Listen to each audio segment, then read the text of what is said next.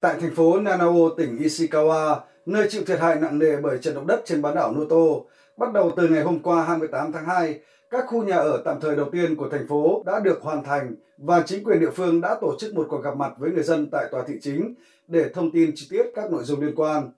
Các quan chức thành phố cũng giải thích cụ thể các thông tin về việc thành lập một hiệp hội khu dân cư mới, trợ cấp mua đồ gia dụng và các điều kiện để sở hữu vật nuôi. Sau đó, những người dân thuộc diện được tiếp nhận nhà ở điền các thông tin cá nhân vào hợp đồng tiếp nhận, bàn giao, nhận chìa khóa và các tài liệu, nội quy, quy định của khu nhà ở tạm thời. Phòng của khu nhà ở tạm thời có thể được dành cho tối đa hai người với đầy đủ phòng khách, phòng bếp, nhà vệ sinh, bồn tắm, máy điều hòa và bếp điện. Ngay sau khi được bàn giao chìa khóa nhà từ chính quyền thành phố và ngắm căn phòng của mình, một cụ ông 81 tuổi xúc động chia sẻ. Tôi rất biết ơn và vui mừng vì đã được chuyển đến đây sinh sống. Tuy nhiên, vẫn còn rất nhiều người đang phải sơ tán ngoài kia. Tôi mong muốn làm mọi thứ có thể cho họ và cho cả quê hương của mình.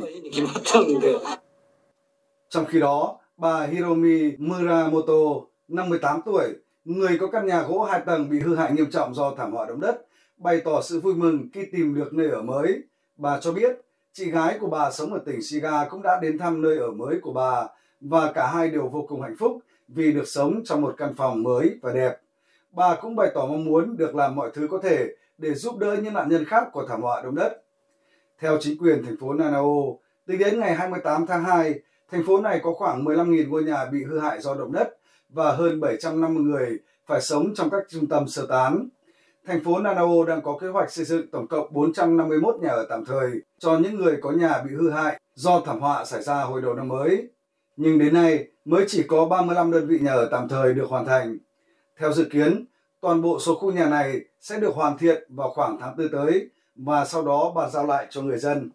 Bên cạnh việc cung cấp nhà tạm, chính quyền tỉnh Ishikawa cũng áp dụng đạo luật hỗ trợ tái thiết.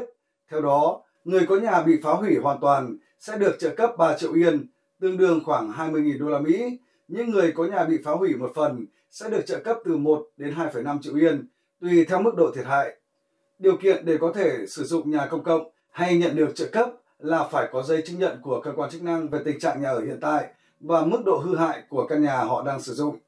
Trong nỗ lực hỗ trợ các địa phương thực hiện tái thiết sau động đất, chính phủ Nhật Bản cũng đã phê duyệt 4,74 tỷ yên, khoảng 33 triệu đô la Mỹ trong ngân sách dự phòng năm tài khóa hiện nay. Việc phân bổ nguồn ngân sách này sẽ được xem xét trên cơ sở nhu cầu và mức độ thiệt hại của từng khu vực.